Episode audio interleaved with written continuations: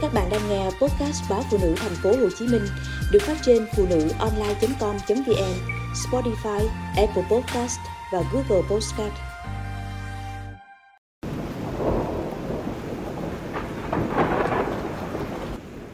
Chương cuối Anh ra đi vào một chiều âm u Đám mây xám âm ỉ từ trưa Chẳng thể kéo thành cơn mưa Nàng cảm giác không gian nơi này đã đặt quánh lại, Bất động, Nên toàn thân nàng chẳng thể nhúc nhích, Cổ họng nàng cũng nghẹn cứng, Không thể cất thành lời. Anh thì không bất động như nàng. Nàng thấy anh chậm rãi đi xa, Cái túi sách cồng kềnh đến độ Phải lách người mới qua được cửa. Nàng đã nghĩ anh sẽ quay lại, sẽ nhìn nàng, sẽ dấy lên một sự hối lỗi nào đó như rất nhiều lần trước rồi anh quay lại, đến trước mặt nàng và bằng sự khẩn cầu tha thiết nhất, rằng hãy cho anh cơ hội, chỉ lần này nữa thôi, anh hứa sẽ. Nhưng không, anh chỉ quay nghiêng để lách người cho cái túi khỏi bị vướng. Bước chân anh gõ đều trên hành lang vắng lặng, mạnh mẽ, dứt khoát. Như thể có cái gì đó thú vị hơn đang đợi anh ở phía trước, nên anh muốn rời xa nơi này càng nhanh càng tốt. Nàng nghe tiếng bước chân anh khô khốc như những tiếng búa gõ xuống nền, chát chúa. Năm năm trong một căn hộ chung, dù không hôn thú, nàng đã nghĩ cả hai thuộc về nhau mãi mãi. Cho đến khi anh rời đi, nàng vẫn nghĩ một ngày không xa, anh sẽ quay lại. Nàng có một thói quen bất biến với những mối tình trước đó là cắt hẳn mọi liên lạc khi đã chia tay dẫu có lưu luyến thì cũng chỉ mình nàng biết, bởi nó chẳng có ích gì một khi mối quan hệ mà cả hai đã nghĩ đến chuyện rời xa nhau. Thế nhưng với anh, nàng lại có niềm tin chắc chắn rằng anh và nàng sẽ sống với nhau trọn đời, hay ít nhất thì đây cũng không phải là cuộc chia tay thực sự.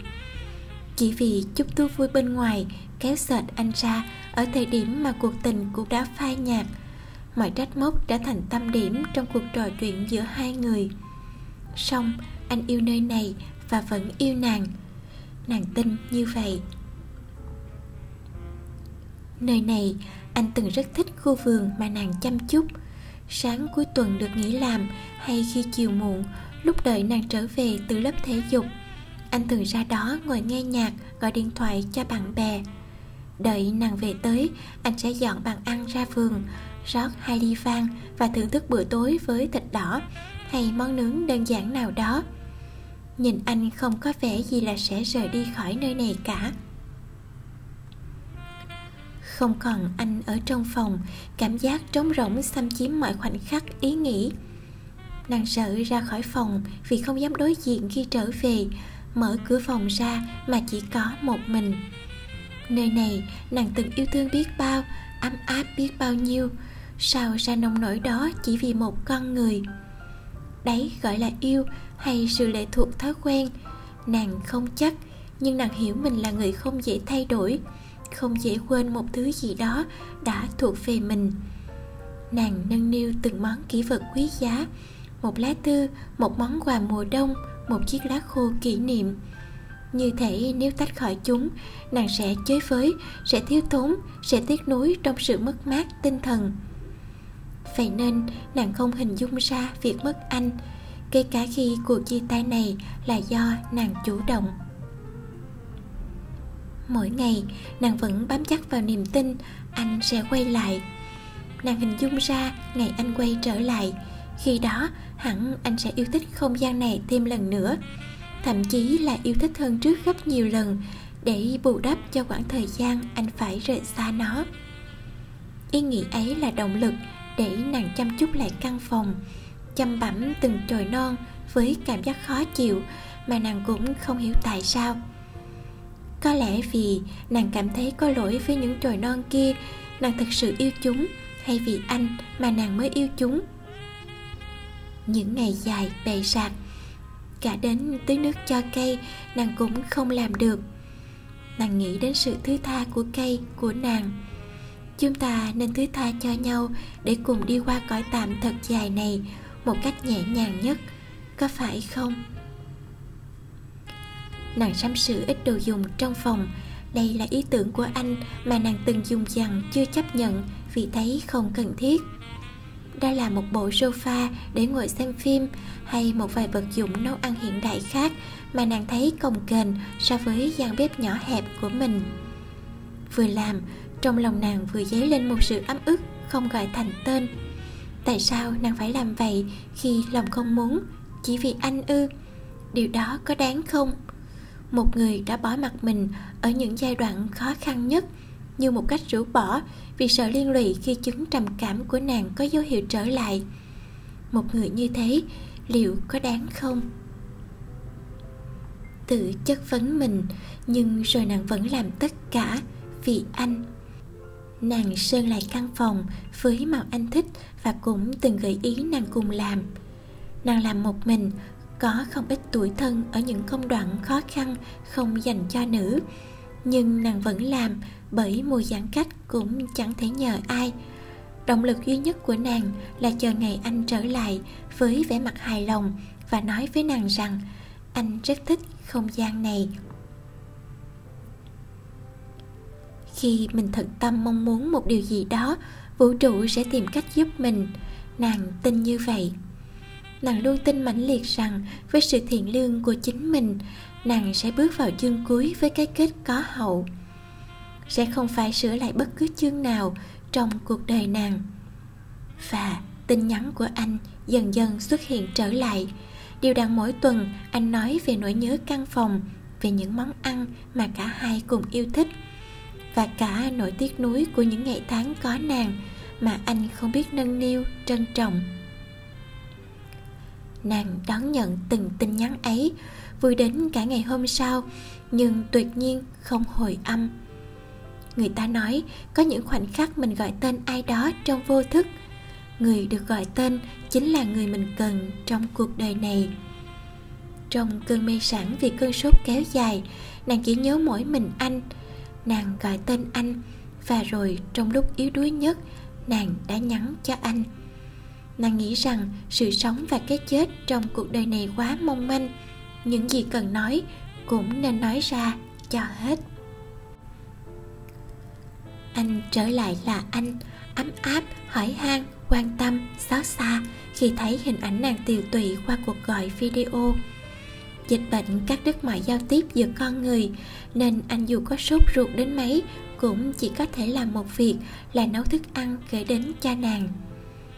Nàng không ăn được bởi căn bệnh làm mất sạch khứu giác vị giác nhưng những món ăn anh gửi đến đã cho nàng cảm nhận thật nhiều năng lượng yêu thương. Nàng đã dần hồi phục, nhờ đó. Ngày nàng khỏe lại, cũng là ngày thành phố hết giãn cách, đi lại tự do hơn. Nàng đón anh trong màu nắng mới của buổi sáng cuối tuần. Đúng như trong kịch bản nàng từng hình dung, anh nói rằng anh thích không gian như thế này, vừa ấm cúng lại vừa tiện nghi rồi anh vào bếp, thử chiếc lò nướng nàng mới mua, làm món gà nướng cả hai cùng ưa thích. Trong lúc anh nấu ăn, nàng dọn bàn ăn ra vườn. Bây giờ, chỗ ngồi cũng đã rộng hơn vì anh từng phàn nàn rằng nàng tham cây quá, làm chật chỗ. Toàn bộ cây trong vườn cũng là những loại anh thích nhất.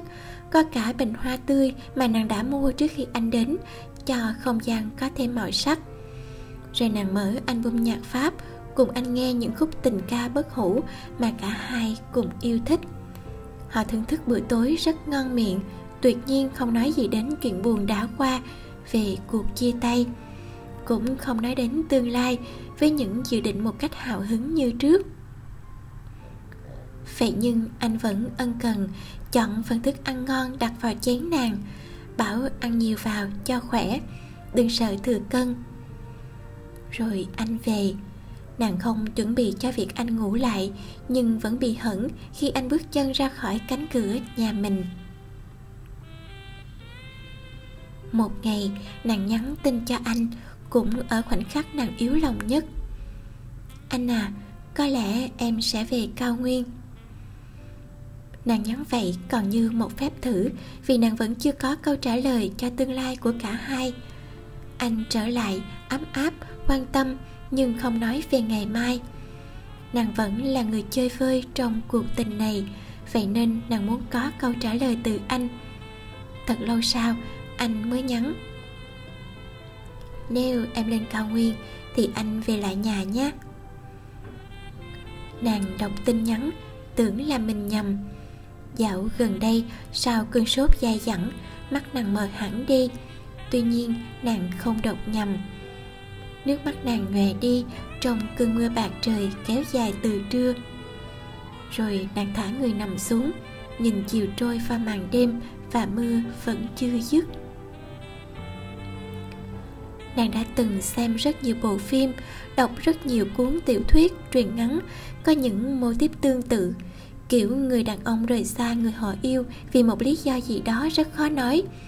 Để đến trang cuối, thay vì trách giận thì người xem, người đọc sẽ vỡ òa niềm thương cảm cho người đàn ông bởi anh ta đã đè nén tình yêu của mình vì một lý do đầy thuyết phục. Nhưng đấy chỉ là phim ảnh, tiểu thuyết mà thôi. Chỉ một lần, nàng muốn anh quay lại nên đã đề cập thẳng thắn. Khi đó anh nhắn, anh biết em cần anh, nhưng anh cần sống tự do với đúng sở thích của anh nàng đã cố tìm một lý do khác cho sâu sắc hơn, cho đúng kiểu nhân danh tình yêu mà anh đã hay dùng. Từ ngày vì nàng mà bỏ quê lên phố, nàng đã tự làm khổ mình khi cứ chối bỏ sự thật. Nàng đau quặn lòng trong mớ phân tích không cần thiết. Nàng nói mình sẽ lên sống ở cao nguyên, đó cũng là điều mong mỏi của cả anh và nàng ngày còn yêu nhau. Thế nhưng bây giờ anh thậm chí chẳng hỏi xem nàng đi với ai. Nếu đi có một mình thì liệu có an toàn không? Nàng sẽ sống ra sao trên ấy? Có bình yên không? Hay có vui không? Rồi thì khi nàng đi, anh sẽ trở lại.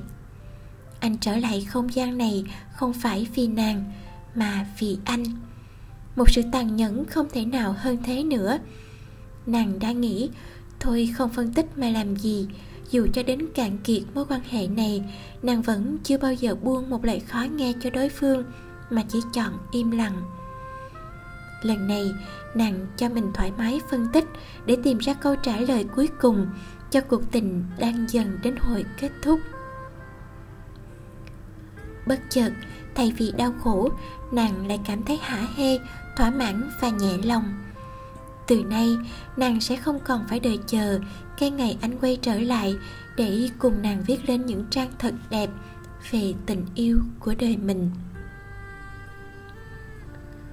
Một buổi sáng trong lành, nàng thức dậy thật sớm ra vườn. Nàng chạm vào những chồi non với sự thương cảm khó giải thích. Nàng thì thầm với chúng rằng nàng sẽ ở lại đây không rời đi đâu cả.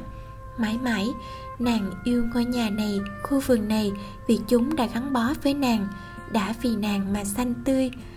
Nàng sẽ chăm sóc những cái cây, nhìn chúng lớn lên trong yêu thương và an vui. Ý nghĩ ấy khiến nàng thức giấc mỗi sáng với niềm hào hứng để đón chào một ngày mới thật tươi đẹp. Ngày của chính mình, chứ không phải của ai khác nàng nâng niu từng khoảnh khắc, chiều chuộng bản thân trong từng sở thích ăn uống, giải trí mà không bị ảnh hưởng bởi bất kỳ ai khác. Nàng thấy mình sống như chưa từng được sống. Có cuộc gọi của anh trai nàng. Anh nói rằng đã tìm thấy chiếc bông tai mà nàng làm rơi hôm về chơi. Anh sẽ giữ đây cho nàng, khi nào về thì lấy. Nàng cười vui vẻ nói rằng giờ đây nàng không cần nữa vì nàng đã thay đổi bằng đôi mới rồi. Thế nên sự xuất hiện của chiếc bông tai ấy bây giờ chẳng còn ý nghĩa gì nữa cả. Anh trai bảo, chắc là đôi bông tai mới đẹp lắm, vì thấy giọng em vui như vậy mà. Nàng vui trở lại, không phải vì đôi bông tai phù hợp, mà nhờ tình cờ nghe được bài pháp thoại từ người sư thầy mà nàng rất kính trọng. Đoạn pháp thoại nói về vô thường ở cuộc đời này nàng không nhớ rõ, nhưng nàng tin từng lời sư thầy nói, rằng nỗi đau không có thật, nỗi buồn cũng không có thật. Thứ có thật ở cuộc đời này chính là hơi thở và thân xác mà mẹ cha đã ban cho ta từ khi được sinh ra. Thế nên ta phải yêu thương, phải biết trân quý chính mình. Đó cũng là cách tìm về nguồn an lành trong cõi tạm này nàng còn vui vì nàng không phải viết lại bất cứ chương nào trong cuộc đời mình nữa.